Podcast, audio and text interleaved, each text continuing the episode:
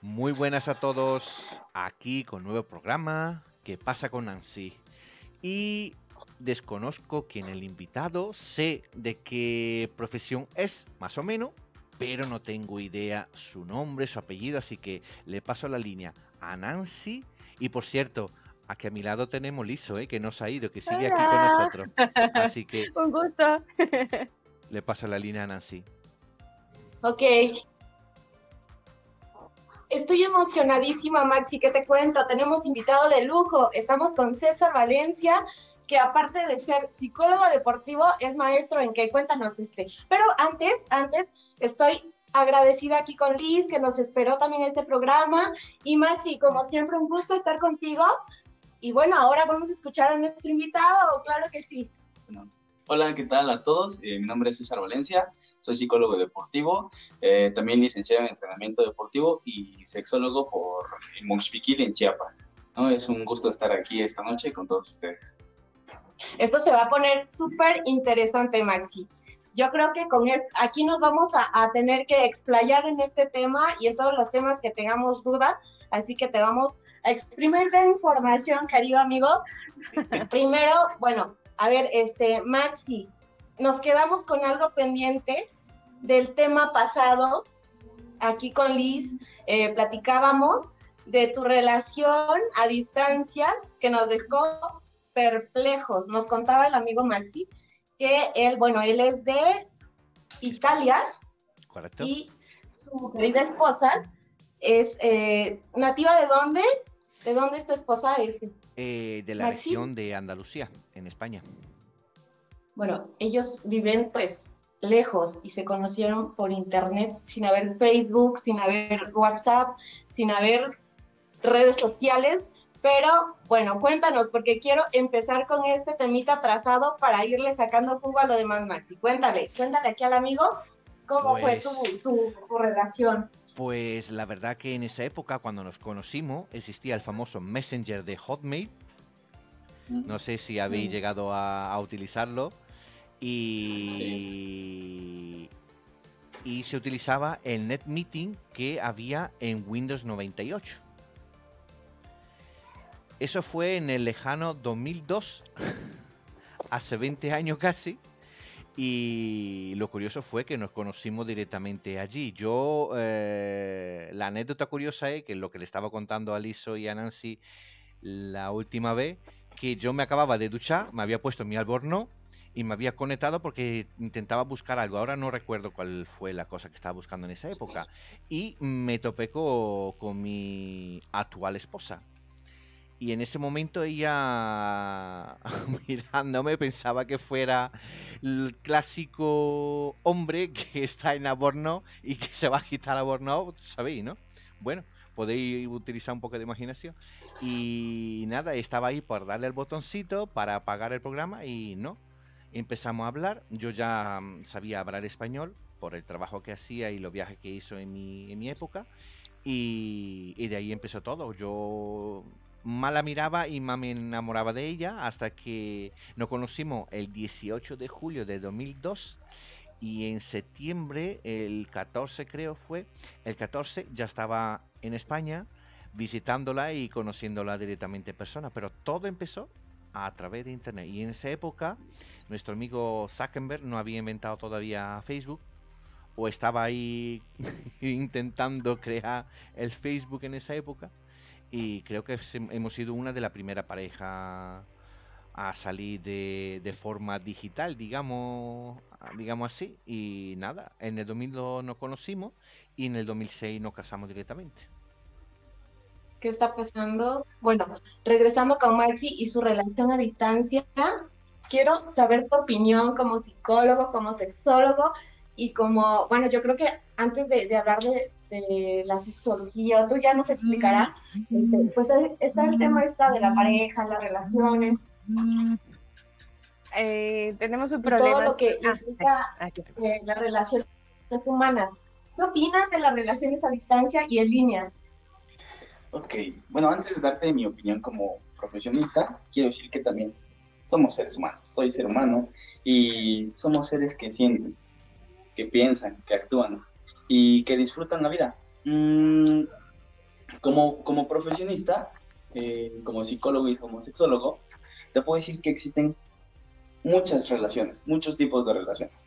Eh, a distancia, eh, viviendo en la casa, monoparental, lo que es la monogamia, la bigamia, existen muchas formas de, de dar a, entender lo que es el amor en las personas, ¿no? Cómo se vinculan, cómo se relacionan. Y claro, a cada quien le, le acomoda le acomoda un estilo, le acomoda un lugar, le acomoda un sitio, y qué mejor que se disfrute lo que se está haciendo en el aquí y el ahora. Ok, eso está padrísimo, disfrutar el aquí y el ahora con quien quieres, como quieres y donde quieres, ¿eso es? ¿Así?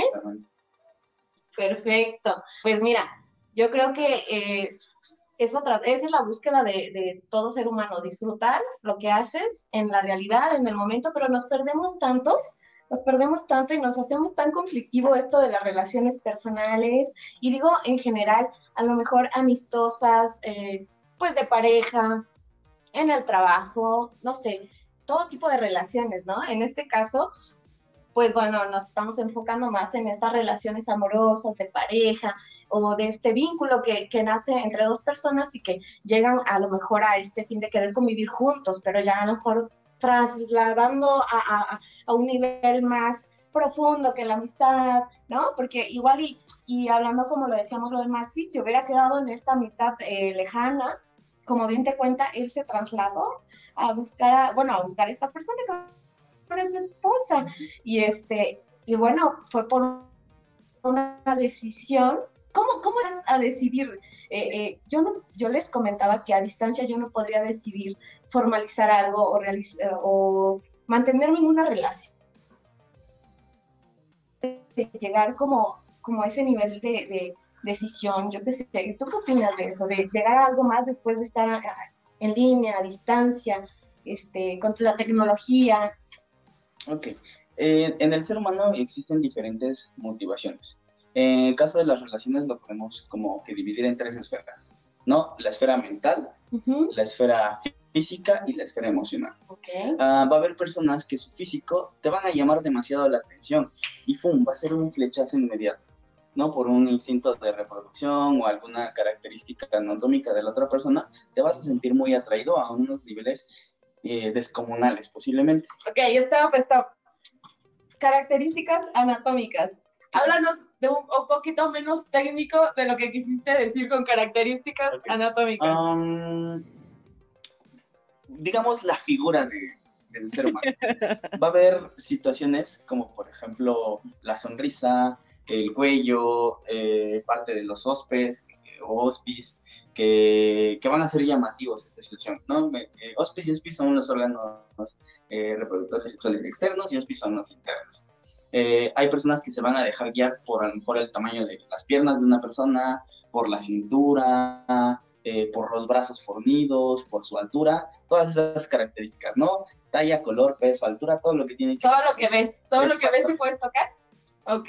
Precisamente, entonces va a haber algo que te va a llamar la atención y que te vas a sentir atraído eh, de una forma, llamémosle irresistible, ¿no? Esa sería una de las esferas que tienen que ver con una atracción puramente física viene también la parte de la cuestión emocional.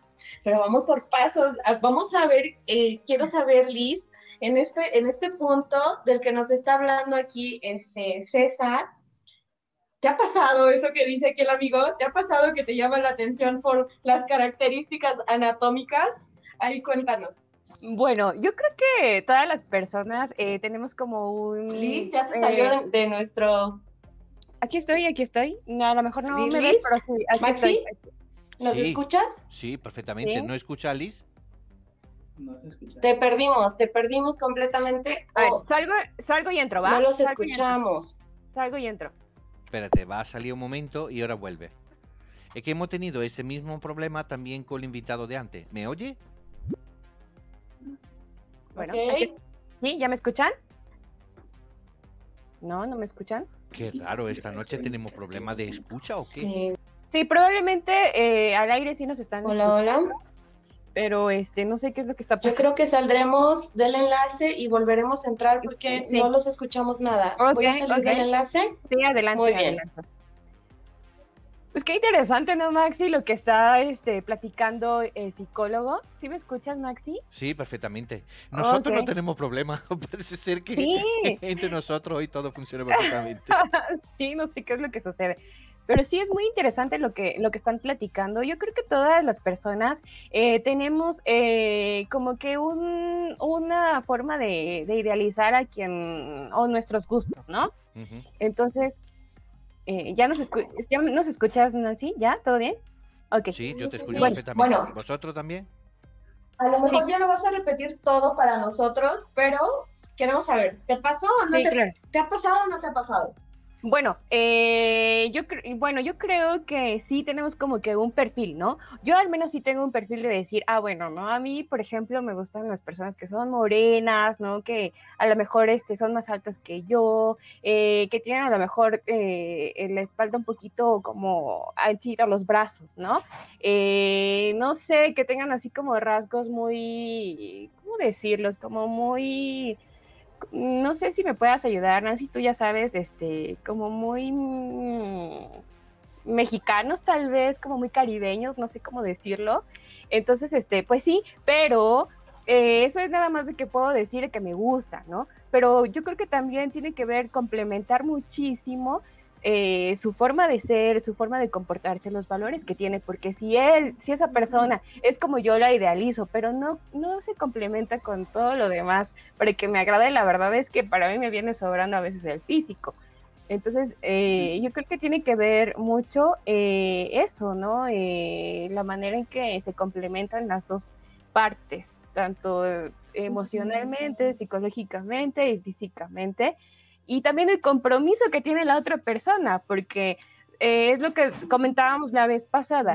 Maxi, Ma- Max- Maxi debió de haber tenido un compromiso enorme como persona y, y también interés, ¿no? Para poder eh, tener una relación a distancia. Entonces, yo creo que eso falta mucho y no sé qué tenga que ver, porque también hay que comprender mucho cómo piensan los hombres en general. Ya nos tendrá que platicar el invitado de hoy, cómo es, cómo se comportan los hombres mentalmente, porque la verdad es que es difícil de entender desde un punto de vista femenino, ¿no? Por supuesto que sí.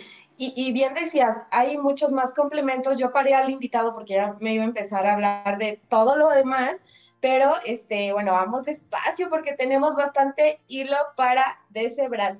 Entonces, yo voy a decir mi opinión y por supuesto que me ha pasado, o sea, sin duda que te pasa como cualquier cosa que ves, algo que te gusta y que no te gusta, algo que llama tu atención y algo que a lo mejor llama tu atención, pero no era para tanto, ¿no? O sea, lo, lo obviamente todo siento yo que va como por niveles, ¿no? Nivel uno ves, ¿no? Ya después lo tragas y viene todo esto, pero siempre, eh, o la mayoría de las veces, tiene que haber cierta atracción eh, de tu vista, de tu mirada, ¿no? Es el primer paso. ¿O tú qué dices, Maxi? Te digo la verdad, la primera, la primera cosa que yo me fijé eh, en Mari, mi mujer, fue su voz. Me encantó. ¡Wow! Fue la voz la que me encantó. Imagínate. Y, y después me fijé, como decía antes nuestro invitado, en el aspecto físico, pero antes de todo fue su voz lo que me atrajo muchísimo. Y, y siguiendo practicando los dos, pues fue un flechazo, pero que me pasó de lado a lado, vamos. fue increíble, vamos. Pero a ver, ¿qué características tenía la voz, Maxi? A ver, cuéntanos cómo... Nos qué- tiene que pasar el tip. Sí, claro. Pues eh, te digo, em, ella ahora mismo trabaja como teleoperadora y a todos los hombres que va atendiendo por teléfono, pues se enamoran de ella por la voz que tiene. No es una voz sensual ni una voz eh, mm, f- femme fatal, como se suele decir, pero es una voz que, que- que entra dentro y por lo menos en mi caso, pues me enamoró. Wow. Wow. Eh, no sé si, eh, bueno, si, si tiene algo que ver. muchos tipos de... perdón, es que yo tengo una duda. Sí tiene que ver mucho eso de la voz ese, a nuestro invitado. ¿Tiene que ver eh, o en qué aspectos modifican en el hombre para que sea una atracción? Porque yo también lo he escuchado, ¿eh? Mucho, mucho de que mm, mm, alguien llama la atención por la voz y sobre todo de los hombres, no tanto de nosotras las mujeres. Sí. Ok. Mm, a ver, déjame ver si entendí la pregunta y me dice si va por esta, esta situación. Que la voz femenina puede impactar en una medida a la atracción física que siente el hombre, ¿es así? Sí, o sea, que, ¿por qué te puede atraer? ¿Por qué les atrae la voz eh, femenina? ¿Qué pasa por su mente o qué, qué sucede? Ok. Bueno, hay, hay muchas razones pero te puedo listar a lo mejor algunas. No todas son como que al pie de la letra, tiene que ver por diferentes factores. la primera, que en cuanto a la audición, el, el decibel con el que se produce la voz interactúa a nivel auditivo en la cóclea moviendo los cilios y esto produce una interpretación a nivel cerebral, lo que produce una estimulación a su vez y la liberación de ciertas sustancias, en este caso algunos neurotransmisores. De estos neurotransmisores, algunos de los más conocidos es la oxitocina, que se conoce como la hormona del amor, por así decirlo. Que cuando escuchas cierto decibel acústico, produce una situación de placer en uno de nuestros sentidos, en el sentido auditivo. Entonces, al escuchar esa voz, eh, nos resulta placentera y si va acompañado de un discurso que a la vez racionalmente nos, nos hace sentir placenteros, entonces se comienzan a asociar diferentes factores. El nivel de voz más lo que dice y qué es lo que me hace sentir. Entonces se libera una emoción por una situación eh, externa y produce esta liberación también de hormonas a nivel cerebral. Entonces la química cerebral se va dando ahí y al liberar oxitocina, pues es cuando dices, ah, qué bonito habla.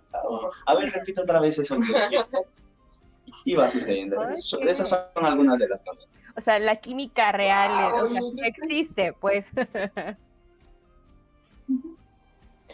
ok, pues bueno, eso, eso eh, precisamente escuché que Liz te había hecho la pregunta y ya la iba a corregir, pero creo que es igualmente, digo, no corregir, sino eh, decía, cuando los hombres también hablan o, de cierta forma, es atractivo, pero este, pues ya explicaste por qué, ¿no? Y, bastante racional. Pero ahora, yo creo que para que esa emoción y todo esto se libere en ti, toda la eh, eh, oxitocina y todo esto llegue a ti, corrígeme si no, o no lo sé, este, tienes que estar predispuesto, o si no predispuesto, sí abierto a, a esta situación, porque yo escucho todos los días muchas voces muy bonitas, o sea, entre hombres, mujeres y bueno, hombres de, voces a lo mejor gruesas, de las, no sé, como, como eh, realmente una variedad, pero no todo el tiempo estoy, ay, qué hermosa voz, oye, me enamoro de su voz. O sea, tiene que haber una predisposición, no sé si es personal, o sea, como que estás abierto a conocer o, estás en un momento en el que quieres abrirte esas eh, nuevas experiencias, emociones, no sé, o es así como de que aunque estés así esté súper mal y, en otras ondas, llega alguien y te súper sorprende. Ok, eh, retomando una de las palabras que dijiste, momento. Depende mucho el momento de tu vida. Mm, generalmente en la adolescencia okay. existe más esta situación de atracción física, porque se despierta eh, todo este cóctel de hormonas a más no poder. Entonces existe primero esta situación para la reproducción biológicamente hablando. Eh, digamos que es algo precargado en el ser humano, pero no es un todo, ¿va? Es una, es una parte del todo de lo que somos. No, solo, no solamente somos hormonas, ah, intervienen otros, otros elementos.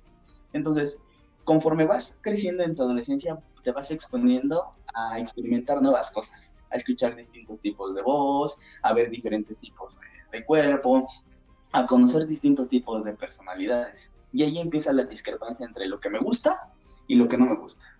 Entonces, al, ir interactuando constantemente con personas, vas discerniendo qué sí te gusta y qué no te gusta. Y puedes decir, ah, esta voz es linda, pero no me provoca nada más. y llegar y que alguien te diga, hola, ¿qué tal? ¿Cómo estás? Y dices, ay, qué bonito hablas, ¿no? Y puede producir, otro tipo de sensaciones, como lo que te pasó a Max. A Maxi, ay, pero bien romántico Maxi, oye. Sí. Te llevas el bien, Maxi. el próximo miércoles hago una grabación, así la podéis escuchar en directo. Ok. Oh, sería genial. Ok, ahora sí, este, César, pasemos al punto 2 primero, a ver, concluye o en una frase, ¿cuál es el punto, no? Eh, atracción física. Perfecto, atracción física. Ya dimos nuestras opiniones variadas y respetables y concluyentes con lo que tú nos dijiste. Ahora, punto dos. Atracción emocional. Ok, cuéntanos. Ok, la atracción emocional depende también mucho de nuestro estilo de vida. Es decir, conforme fuimos creciendo de niños hasta la adolescencia, hasta lo que somos hoy en día. Por si no se escucha igual un adolescente, estás experimentando diferentes cambios y estás exponiéndote a la vida y no se queda ahí. Incluso a la edad que tenemos ahorita todavía no se queda ahí. Vamos a ir cambiando, ¿no? Cuando éramos niños, nuestra atracción emocional era jugar con otros niños, ¿no? Eh, ver la tele, eh, tirar piedras, perseguir perros, etc. Muchas cantidades. Y esa era nuestra atracción emocional que nos hace nos hacía sentir plenos. Placer. Claro, placer. Los niños en toda la expresión son la situación de placer, porque son muy sensitivos, ¿no? Conforme vas creciendo en la, en la sociedad en la que te vas desarrollando, vas aprendiendo otras características, ¿no? Como que el gusto de trabajar y tener un, dinero para comprarte una paleta en la esquina, ¿no? Entonces vas asociando diferentes sensaciones a las recompensas. Y conforme vas avanzando, vas conociendo a personas con las que te agrada convivir y con las que no te agrada convivir. Y esto depende mucho de las experiencias que tuviste a, lo largo de tu vida. Si creciste con una persona que te decía, hola, ¿cómo estás? y te abrazaba, era algo reconfortante. Entonces, muy probablemente vas a tratar de, buscar personas que sean de esta misma manera, de que te digan hola, ¿cómo estás? y te den un abrazo, porque es lo que trae esta, esta educación, ¿no? Este, este estilo de vida. Pero a su vez también existe esta curiosidad, este gusanito de, de conocer qué, hay más, ¿no? Entonces, yo, yo le pregunto a algunos de mis pacientes, ¿cuál es el, tu sabor de helado favorito? En este caso te lo pregunto, ¿qué sabor de helado es tu favorito? Ok, um, puede ser vainilla. Ok, Maxi, ¿el tuyo? Chocolate nuestra otra invitada. Liz. Liz, ah, ¿Cómo, se llama? Mm, Liz, me llamo Liz. Ah, igual, eh, bueno, puede ser limón. Ok. Uh, ¿Cómo saben que su favorito no es de plátano? Porque ha sido una constante, al menos a mí, en estar, es lo que más compro, ¿no? ¿Una constante, Maxi? Eh, desde siempre creo que me ha gustado el, el chocolate, de, desde que he nacido. Ok. Bueno, yo creo que es lo que conozco. O sea, igual y no sé si me gustan otros sabores. De, eh, de lo que yo conozco es lo que mejor me gusta. Me hace sentir bien. Pero pues claro, o sea, no he probado a lo mejor todos los helados del mundo y pues no sé realmente en ese momento si me podría gustar algo más. Claro. Entonces, esto depende con base a nuestras experiencias. Como decía, es lo que he conocido desde que nací. Y al conocerlo y me gustó, entonces eso es lo que voy a buscar pero hay personas que son chocolate en la vida y hay personas que son de otros sabores en la vida.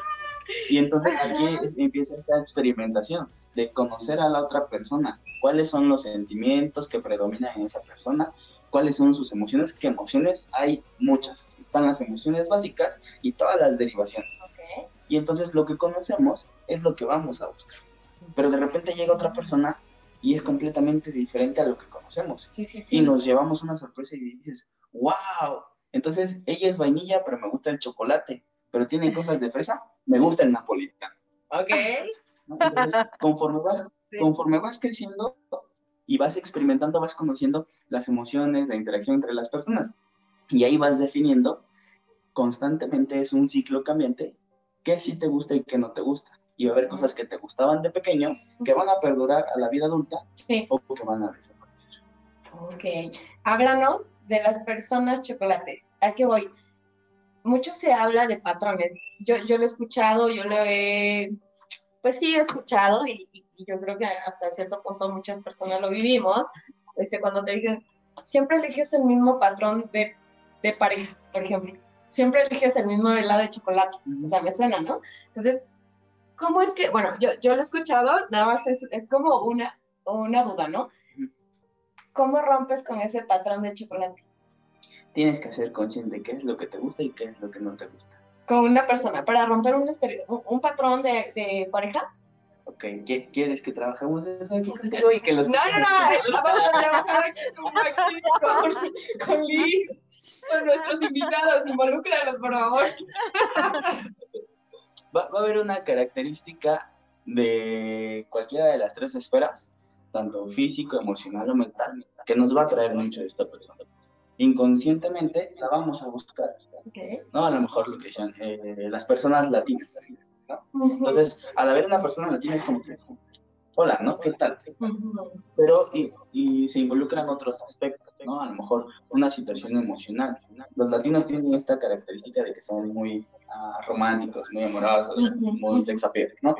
Pero no todos los latinos entran Y uno de los grandes errores que tenemos es generalizar, ¿no? Generalizar que todas las personas son es que todas las mujeres son iguales, es que todos los hombres son iguales, y ese es un gran error.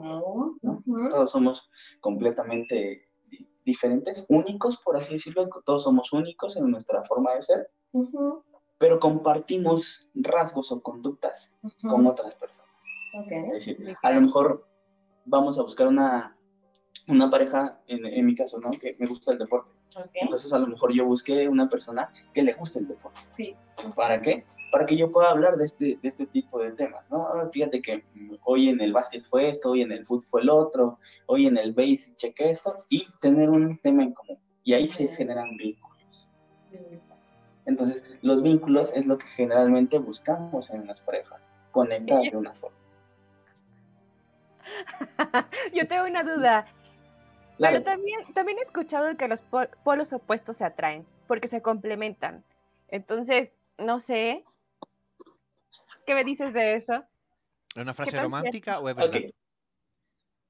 Ah. Mm, ha- Hay una frase que va aunado a esa que dicen que lo que te choca, te checa, ¿no? Hay personas que no nos gusta su comportamiento, pero sin embargo produce una emoción en nosotros.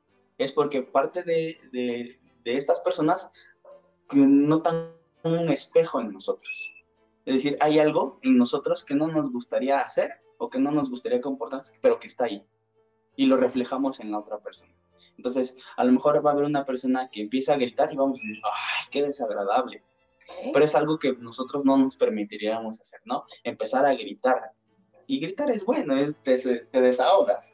Y, de- y hay lugares para gritar, ¿estamos de acuerdo?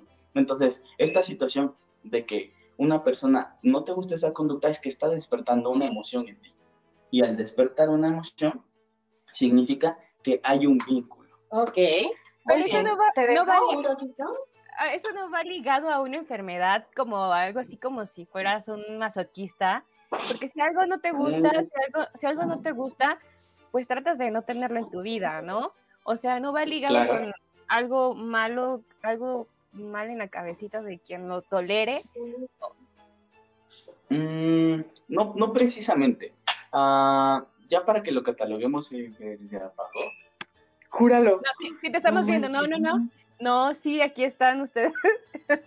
Si los estamos escuchando. Oh, ¿Qué ha pasado con el móvil? no, no lo sé.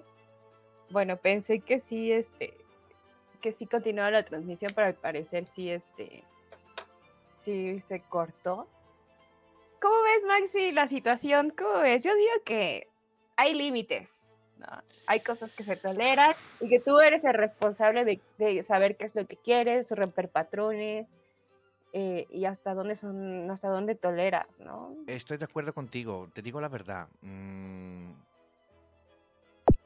yo he podido mm, conocer en el largo de mi, de, mi, de mi mediana vida muchos tipos de mujeres, ¿vale? Porque a través de mi juventud yo terminé el militar, como comenté el otro, la otra vez, y a partir de los 20 años empecé a viajar.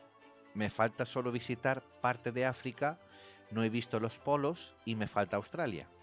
Pero por lo demás he visto parte de Asia, he viajado en casi todos en toda Asia. Estados Unidos he hecho 16 estados. En América Latina la he visto casi toda. Y te digo la verdad, he podido conocer muchas facetas distintas a través del mm, a través de la cultura de cada sitio y mujeres totalmente distintas de una a otra. Tanto caucásica como latina como asiática. Y hay parte como en una tarta de muchísimos sabores de esa tarta me gusta eso de esa tarta me gusta el otro de una tarta me gusta esto, pero fue gracioso porque con mi mujer me gustó la tarta entera. Sí, claro. Eh, eso de lo flechazo que, le da a una persona, eh, no sé cómo... No sé, es que es, tan sencillo como tan complicado eh, en sí mismo eh, no sé cómo explicarlo, pero eso del amor es muy complicado, hay que decirlo. Sí, claro. Y aparte fuiste muy afortunado, muy afortunado de haber encontrado en una persona todo y, que se hayan complementado y que los dos se hayan entendido también. Porque el hecho de, él, de ella aceptarte que tú viajaras es porque estaba convencida de que quería que estar contigo. Sí, exactamente. Entonces es, es bien, bien complicado poder tener este, esa, esa parte de los dos, ¿no? De decir, va, pues vamos los dos, ¿no? Hasta la última consecuencia, a ver hasta dónde llegamos. Hay que decir una cosa. Por el tipo de carácter y personalidad que yo tengo, a mí me daba totalmente igual irme allí, allí o allí. Tanto que yo vendí mi parte de empresa y dejé directamente Italia, porque me daba trepimiento, como se suele decir aquí en España, irme directamente de Italia. Pero, me daba totalmente ¿sabes, igual. ¿Sabes qué, he visto? Siento que en Europa las personas son más eh, desapegadas a la familia, ¿no? Apegada, eso sí, sí, sí, sí, sí, que no se quiere ir de, de, de, de, la madre del padre, no se quiere ir. Yo digo, bueno, yo pensé que eran desapegados o como más fríos, ¿no? De decir, ah, me quedo en mi casa o me quedo con mi familia. Correcto, correcto. son así, son así. Porque aquí en América, eh, bueno, al menos en Latinoamérica, creo que somos muy dados de estar como, no, no, no, no, no nos vamos tan fácil, pues, ¿no? No sé. yo soy un caso aparte. Te digo la verdad, por el tipo de experiencia personal, eh, la forma mía de pensar, el mío era viajar e intentar conocer más, países posible en el menor tiempo posible, porque sé que con el tiempo eso eh, lo iba a perder, no iba a tener tanta ocasiones y tanta posibilidad. Pero es como tú dices, eh, yo tengo amigos con 35 o 36 años que todavía sigue viviendo con su padre y con su madre y no tiene ninguna idea de dejar casa. Eh, tiene novia, tiene una casa propia, por ejemplo, hay muchísimas parejas que están construyendo su casa juntos, ¿vale? Pero cada uno vive con su familia. Y hasta el día del matrimonio no van a convivir juntos. Eso es tremendo. Y eso es típico italiano, te lo puedo asegurar. Ahora, con la última generación, eh, digamos, personas que han nacido eh, del 2000 para adelante, la cosa ha cambiado mucho por el tipo, por el efecto social y todos los problemas, los problemas que tenemos hoy en día. Pero lo de mi quinta, como se dice aquí, nacido mediados de los años 70, finales de los años 70, principios del año 80, te aseguro que vive con su padre y no tiene idea de irse de casa de su padre, porque la madre le lava, le limpia, le hace todo lo deberes, lo que hacer de casa, ¿vale? Y no tiene idea ninguna de ese. Y eso es típico italiano, francés, alemán, ¿vale? Toda esa zona, toda esa parte europea son mm, personas que no quieren salir de casa. Pero como suba de arriba, Holanda, Noruega, Escandinavia, esa persona cuando se hace mayor, la primera cosa que quiere hacer es salir de casa y hace un vínculo fuera de casa. Pero esa es la actitud, esa es la actitud. Y aquí en España es exactamente igual. Vivir con padre y madre, tener la novia en un lado, ellos vivir con su familia y cuando llegue el día del matrimonio, entonces vivir juntos, pero antes no. Sí. Wow. Sí, sí. Sí, adelante, Nancy, te escucho. ya estamos aquí, estaba platicando con el invitado que las relaciones de pareja son así, exactamente. Así se nos va la onda cuando no tenemos la menor idea. Se nos apaga el fuego cuando ya se estaba entrando en, calor el tema. Pero bueno, estamos este, retomando y escuchando a Liz. Yo creo que, y, a Maxi, yo creo que, bueno, yo creo, ¿verdad? Que depende mucho de nuestra experiencia de vida más que de la cultura actualmente. Antes a lo mejor siento que eh, nos regía o, las culturas se regían más por sus tradiciones, pero siento que estamos en una época en la que se está rompiendo este patrón y que en su momento ya llega a ser un poquito más de defender como esta parte de tus ideales. No sé si lo estoy diciendo bien, pero por ejemplo, escuchaba que dice, bueno, en España es así y en América Latina es así, pero realmente a lo mejor generalizando, claro, claro es así, pero si ya nos ponemos a preguntarle a esta generación, incluso a nosotros, ¿no? Que no vamos a decir de qué generación somos, pero este, no? todos como este, eh, depende mucho de la experiencia de vida. Escuchaba de en América Latina no te quieres ir eh, mucho de casa y quieres estar en casa y creo que ya hay muchas formas de romper que se ha roto, ¿no? Bueno, desde mi, perspectiva, este, incluso no solo por tener una pareja, yo, yo he estado lejos de casa y sí han sido años, entonces, eh, y ha sido por una cuestión a lo mejor eh, personal, como dice Maxi, de querer salir, de querer conocer, de querer este, vivir esas experiencias y saber que a lo mejor no se presentan muchas veces las oportunidades. Pero si bien es cierto, generalizando sí. Ahora, eh, con los patrones de, conducta que tenemos los mexicanos, querido César, para que después ahí nos cuente más este Maxi, pero los mexicanos, ¿qué podrías definir o, o, comentar acerca de, en general, un mexicano o una mexicana este, de cómo vive sus relaciones en pareja en general. ¿Qué nos distingue? ¿Qué nos caracteriza? Adelante. Ok. Mm, yo creo que el, mexicano vive mucho esta idea del amor romántico. Eh, el amor romántico implica esta situación de te conocí, eres mi media naranja y felices hasta el último día de la existencia.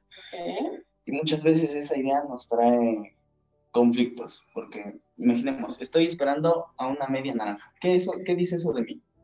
Que estás incompleto. Exactamente, que estoy esperando a otra mitad para sentirme completo. Y que la felicidad la voy a encontrar complementándome con alguien más. Y es ahí una búsqueda que genera también una ansiedad en la, en la cultura mexicana.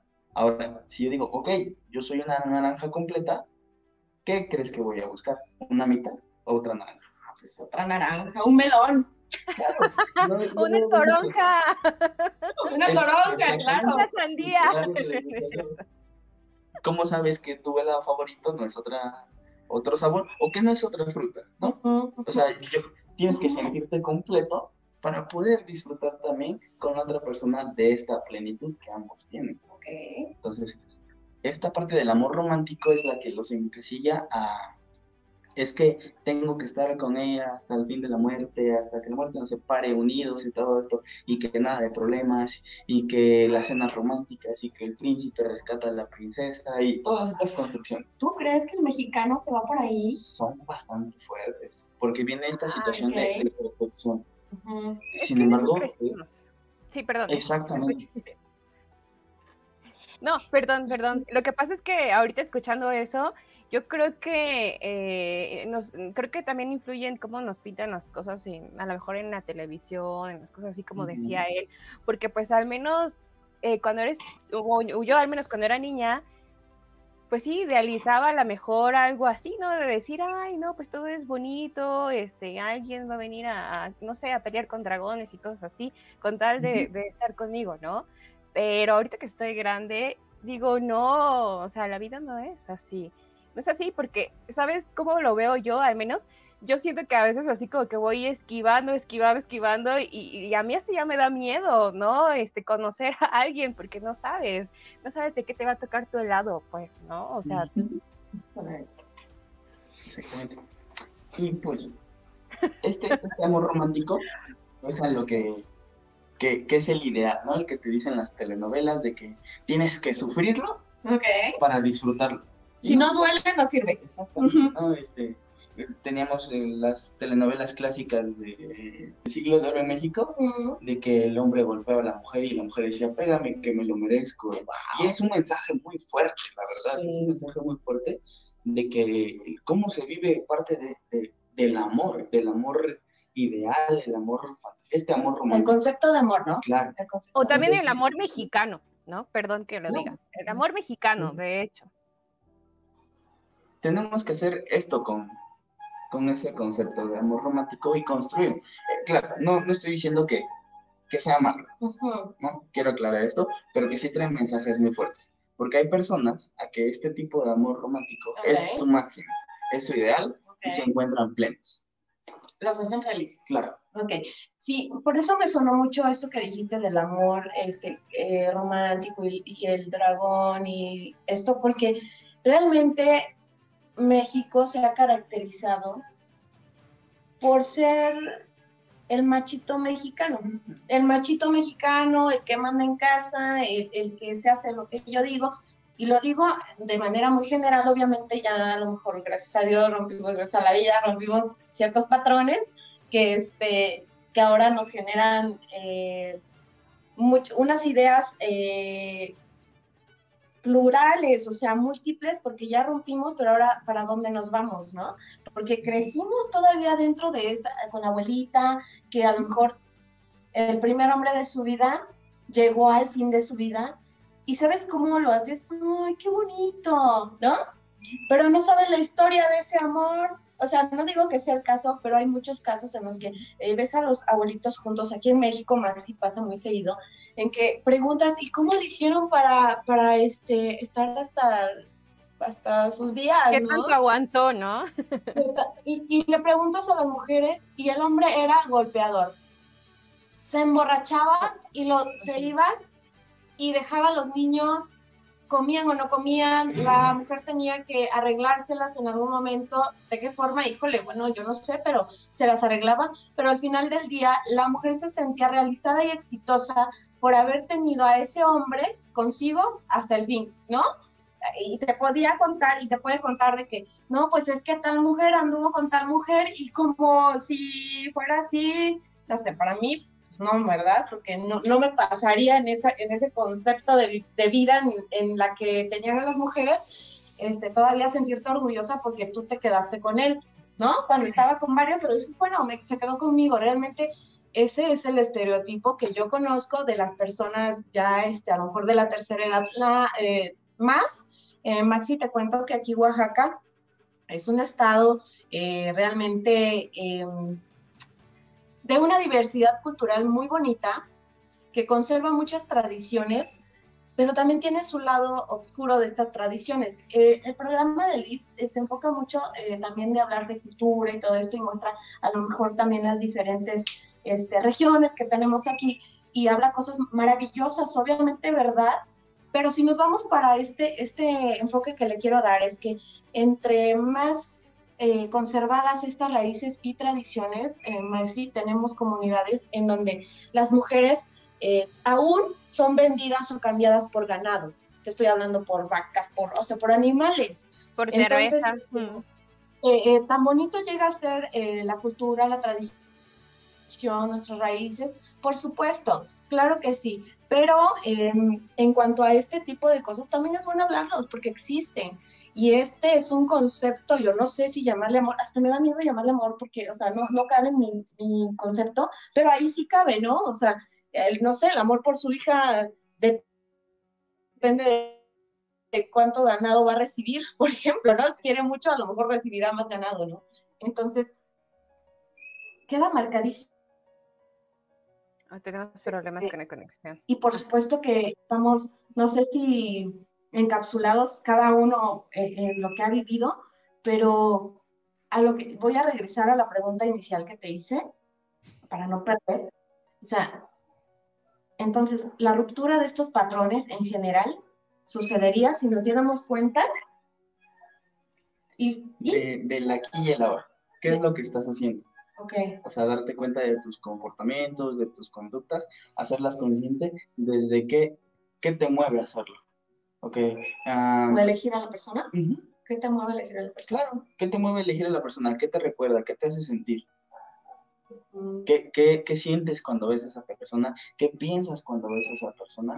¿Qué respuesta a nivel fisiológico, te, te ocasiona esa persona? Hay momentos donde, no sé si Maxi te, haya pasado cuando viste por primera vez a tu esposa, como que sentiste a lo mejor un poco de pánico o una emoción demasiado intensa. No sé qué es lo que te pasó. ¿Me podrías platicar? Eh,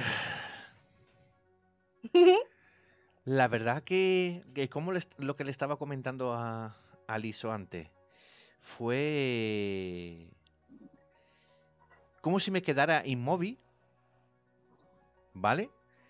Y, y estuviera como encantado. ¿Mm? Eso fue... eh, eh, eh, eh, es muy complicado, es muy difícil explicar lo que es un flechazo como se suele, se suele, se suele decir. Pero... Sí, fue eso. El estado de ánimo mío en ese momento fue quedarme de piedra y puede que haya pasado un segundo. Para mí fue una eternidad, pero fue, eh, fue increíble. La verdad, fue increíble. Tanto que estoy viviendo aquí, vamos, que imagínate cómo que han fue el pasado más de 20 años, ¿no? Aparte. Así es. Así Oh. es. Wow, qué bonito. Es lo que le decía en- hace un rato que se desconectaron, que qué afortunados son de haberse encontrado, ¿sí? Porque yo creo que yo será que hay personas que se mueren sin haber encontrado es- ese complemento, pero no del 50, sino 100 100, pues, ¿no? O sea, híjole, yo espero no morirme mañana. Porque- es que sí, es, es muy difícil, muy, muy difícil. Ok, Una de las pautas, por así decirlo, para poder encontrar a lo mejor una persona es la aceptación. Es decir, aceptar quién soy, reconocer quién soy y aceptarme con mis características, con mis virtudes y con mis defectos. Si yo logro aceptarme, muy posiblemente la otra persona llegue a aceptar quién soy, porque estoy Ujú. teniendo primero la aceptación propia. Y, y aquí vamos a lo que es el amor propio. ¿no? Cuando yo tengo el amor propio, Sí. puedo estar en paz con las demás personas, ¿no? Y decir, ah, ok, mira, yo soy así, tú eres diferente a mí y te acepto tal cual eres. No necesito y no necesito cambiar. Me aceptas, te acepto y funcionamos. Hacemos equipo y hacemos sinergia. Y hay, hay un filósofo pensador que se llama Osho, que dice, si amas una flor y la cortas, esta morirá y dejará de ser lo que tú amas. Entonces, el amor se trata de apreciación, no de posesión, porque cuando lo posees, esto se convierte en una cosa. Y es imposible amar a las cosas. Le, atri- le atribuimos un sentimiento, pero las personas no somos cosas. Entonces, para tener este amor pleno o a lo mejor ideal, sí, hay algo que esperamos de la otra persona, es un valor intrínseco que esperamos a que la otra persona nos, nos corresponda como somos, pero sigue siendo nuevamente un ideal. Pero al final de cuentas va de, de nuestra aceptación. Ujú. Si acepto quién soy, me puedo mostrar libremente hacia la otra persona, sin miedo al rechazo, sin miedo al abandono, eh, sin miedo a las críticas y a la burla, y realmente me centro en el aquí y el ahora, en disfrutar con esta persona. Wow. Entonces, Ujú, Wow. Hay En, una en anécdota. segundos me han dado terapia. Yo, mis estudios, mis cinco años de estudio, lo hice en una clase donde había, éramos 25, ¿vale? De la cual 23 eran chicas. Rayos. Así que era yo y otro compañero mío, ¿vale? Y yo era el cura de turno, el que escuchaba, que aconsejaba, que comentaba. Y entonces eso, hay que decirlo, eso me ha ayudado muchísimo. Eso ha sido para mí una enciclopedia vivente que ha servido para comprender muchísimas cosas de la mujer. Y os puedo asegurar que a mí me han contado muchísimas cosas en cinco años. Y lo gracioso de todo eso, que me veía solo como amigo. Sí, pero, ¿sabes? Te voy a decir algo, Maxi. Yo creo que también eso es como un, un punto, no sé si a favor o en contra, porque, por ejemplo, a mí toda la carrera, pues sí, la mayoría, pues a veces sí eran hombres, ¿no? Pero yo, yo siempre, la verdad que por muchas situaciones, la verdad es que a mí no me gustaba así como que decir, ah, sí, me gusta para novio alguien que esté dentro de mi carrera, ¿no? Y aparte por el medio en el que se maneja todo, como es en la medicina, ¿no? En los hospitales y eso, y no, no me llama la atención, pero yo escuchaba sus anécdotas de mis amigos y eso hacía o hasta el momento hace que yo dude de todo lo que, de quien me llego a, a, a, conocer o algo así, ¿no? Porque digo, ay, no, esto se parece a lo que me decían ellos, ¿no? Y no lo creo, cosas así. Entonces a mí, a mí no me ha ayudado, había sido como que, ay, no, o sea, de aquí mejor huyo, de aquí, ¿sí? O sea, también puede ser como algo en contra, ¿no? El, conocer la psique de, de, los hombres. Pero tú cuando hiciste la carrera, tenía 20, años, 18, 19. Entre 17 y 23 años, más o menos. 17 y 23 años. Claro, cuando yo empecé a estudiar, empecé con, con 15 años. Ah, no, sí, pues sí. Éramos más chicos. Entre 15 y 20. Yo terminé antes del militar, con 19 años. Entonces, claro, la edad era distinta, lo cuento era distinto, la emoción era distinta, como nos ha comentado antes, y la forma de captar determinadas emociones era totalmente distinta. Tú ya venías con un bagaje, un bagaje eh, con la edad que tenía. Yo todavía era inocente, digamos, en ese sentido. Entonces, claro, la experiencia era algo diferente, algo distinta. Más inocente, más más de chicos de esa época, con 14 años, 14, 15 añitos, empezaba a descubrir, a aprender determinada cosa, emociones, y entonces, claro, era, era distinto en esa época. Pero ya con 17, 18, ya ha vivido, ya ha podido averiguar algo, entonces ya el nivel es distinto en ese momento. Ah, ok.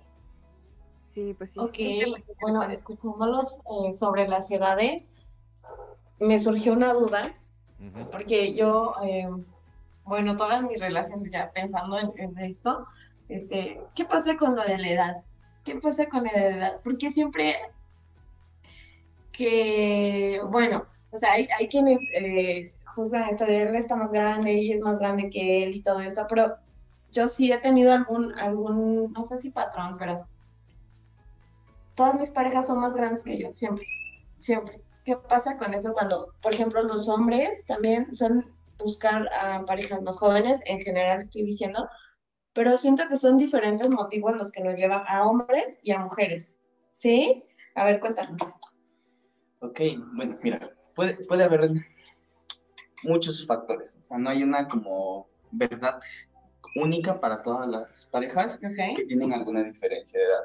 Mm, y ahí es donde involucra el, tercer punto, ¿no? Aparte de, de la situación emocional, viene la situación mental.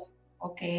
Muchas de las veces, entre contemporáneos, las charlas suelen ser superficiales, ¿no? Pueden ser mm, vacías. Entonces, va a haber cosas que te van a llamar la atención y que no las puedes charlar con un contemporáneo. Y va a haber personas que son más añosas que nosotros y que tienen el conocimiento, la experiencia.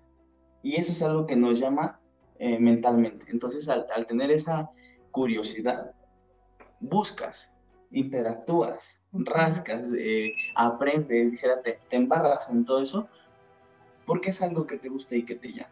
Entonces, muchas veces esa es una de las discrepancias o de las diferencias que existe entre las generaciones. De que no, no hablan el mismo idioma o que los gustos son completamente diferentes. Entonces, esa es una de las situaciones. Ah, vienen también otras situaciones como la que, perdón, ¿ibas a decir algo, Liz?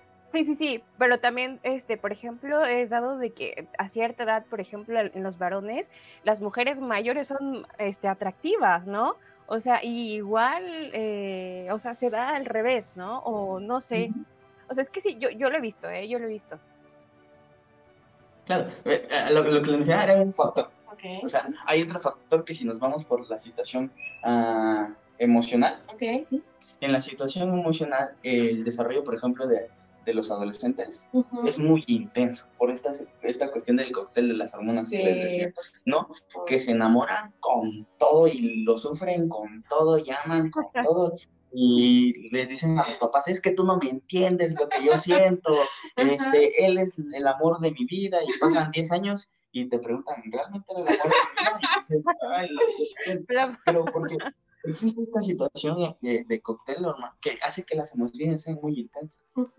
Entonces, una persona que tiene este grado de emoción y que le gusta la intensidad, pues va posiblemente eh, compaginar con, con, esta situación. Diferencia, hablamos que la adolescencia tiene un periodo de 10 años, okay. va de los 13 aproximadamente hasta los 20, va variando en, distintos tipos de generaciones, pero pues obviamente también entran aquí las reglas ¿no? -huh. de, de, la sociedad. Okay. Entonces, mmm, de los 18 para arriba, uh -huh. estamos hablando de que es un adulto joven. De los 18 para abajo estamos hablando que es un preadulto. Entonces, ante la ley, pues imagínate una persona de 40 años con una persona de 16, entonces ahí, ahí entramos en otro tipo de situaciones. ¿no? Que sí. de, de, por qué está sucediendo esto, o qué, qué es lo que les falta a estas personas para que interactúen de tal forma. Ok, ¿qué pasa cuando es al revés? Cuando a ti, o sea, eh, cuando, bueno, en este punto te lo pregunté como mujer, ¿no? ¿Qué pasa cuando como mujer buscas a alguien más chico que tú? ¿Qué pasa? Igual, aquí entran, por ejemplo, las cuestiones físicas también. Es, son, son, ejemplos, ¿no? Son, ¿Sí? hay, hay, muchas situaciones, pero hay algunos que, que son más eh, fluctuantes que otros. Uh -huh. eh, el hombre, a determinada edad, en la adolescencia, cuando se despierta este cóctel hormonal, uh -huh. lo que busca es interactuar con la mayor cantidad de mujeres, porque siente eso. Hablando de personas eh, heterosexuales, ¿no? Uh -huh. en, en, esta situación, pues hay una atracción constante Uh -huh. y un desborde de energía. Y de la de la mujer existen ocasiones donde necesitan sentirse en esa situación de energía. ¿no? Okay. De sentirse. Este, son, son algunos de los ejemplos. Otros también vienen de situación de, de proteger, de crear, de apapachar, ¿no? Como que este, este deseo o este eh, instinto como maternal pues igual no llamemos instinto ¿no? pero esta idea maternal porque no todas las mujeres presentan este instinto y están bien con ello. Okay, okay. Entonces, regreso a, lo que dice, lo que dije en el principio, depende mucho de tu historia de vida uh -huh. para tu elección de pareja. Entonces, no podemos encasillar a todas las personas en, un, en una estandarización, en una explicación, y que, ah, pues es que porque te hace falta el amor de tus padres, por eso buscas una persona. No, okay, okay. o sea, hay, hay muchas situaciones, ¿no? Uh -huh. Entonces, que, quien te dice, no, pues es que tú realmente lo que buscas es el, el, amor y la aceptación de tu papá y de tu mamá, y que por eso buscas a alguien más grande, no sabe nada de ti. Porque no sabe cuál es tu historia de vida, cuáles han sido tus experiencias, y nadie más va a ser experto más que tú mismo en esto. Okay. Entonces, lo, como vas viviendo es también a como te, te llama a elegir una pareja. Okay. Muy bien. Oigan, acabo de ver que este tema nos está llevando tiempo. Sí. Lo vas a tener, creo que más tiempo. Oye, ¿sabes qué? Voy a mandar. Vamos a mandar estaba poniendo buenísimo, buenísimo. Bueno, Oigan, mira, yo, yo, despediría, pero yo quiero que tú despidas porque nos Espérate, este, Nancy, Nancy, momento, Nancy, escúchame, es que tenemos este quienes nos están viendo. Vamos a saludarlos en, antes de despedirlos, sale rapidísimo, ¿sí? ¿Me dejas? Por supuesto. ¿Sí? Ah, bueno. Quiero mandarle saludos a Caro, a Aidet Gómez, a Ben Gómez. Eh, también nos está viendo Pepe Jiménez, Fátima Matadamas. Y hace un rato estaba también Iván. Bueno, este, les mando saludos, gracias por estar eh, viéndonos. Y bueno, ya, eso es todo. Saludos, saludos, saludos. Tienen que acompañarnos porque esta no será la última ocasión en que nos esté acompañando. Temas pendientes. Tenemos demasiados temas pendientes y bueno, agradecerles a todos ustedes que nos escuchan. Maxi por estar siempre al pie del cañón aquí con nosotros en nuestras locuras y en nuestras pláticas. Desde el lunes. Este, gracias también a ti, Liz, porque estás Ah, Sí, como invitada de lujo. gracias a ti. Y a la próxima. No, hasta luego. Gracias, cuídense mucho. Adiós. Bye. Adiós.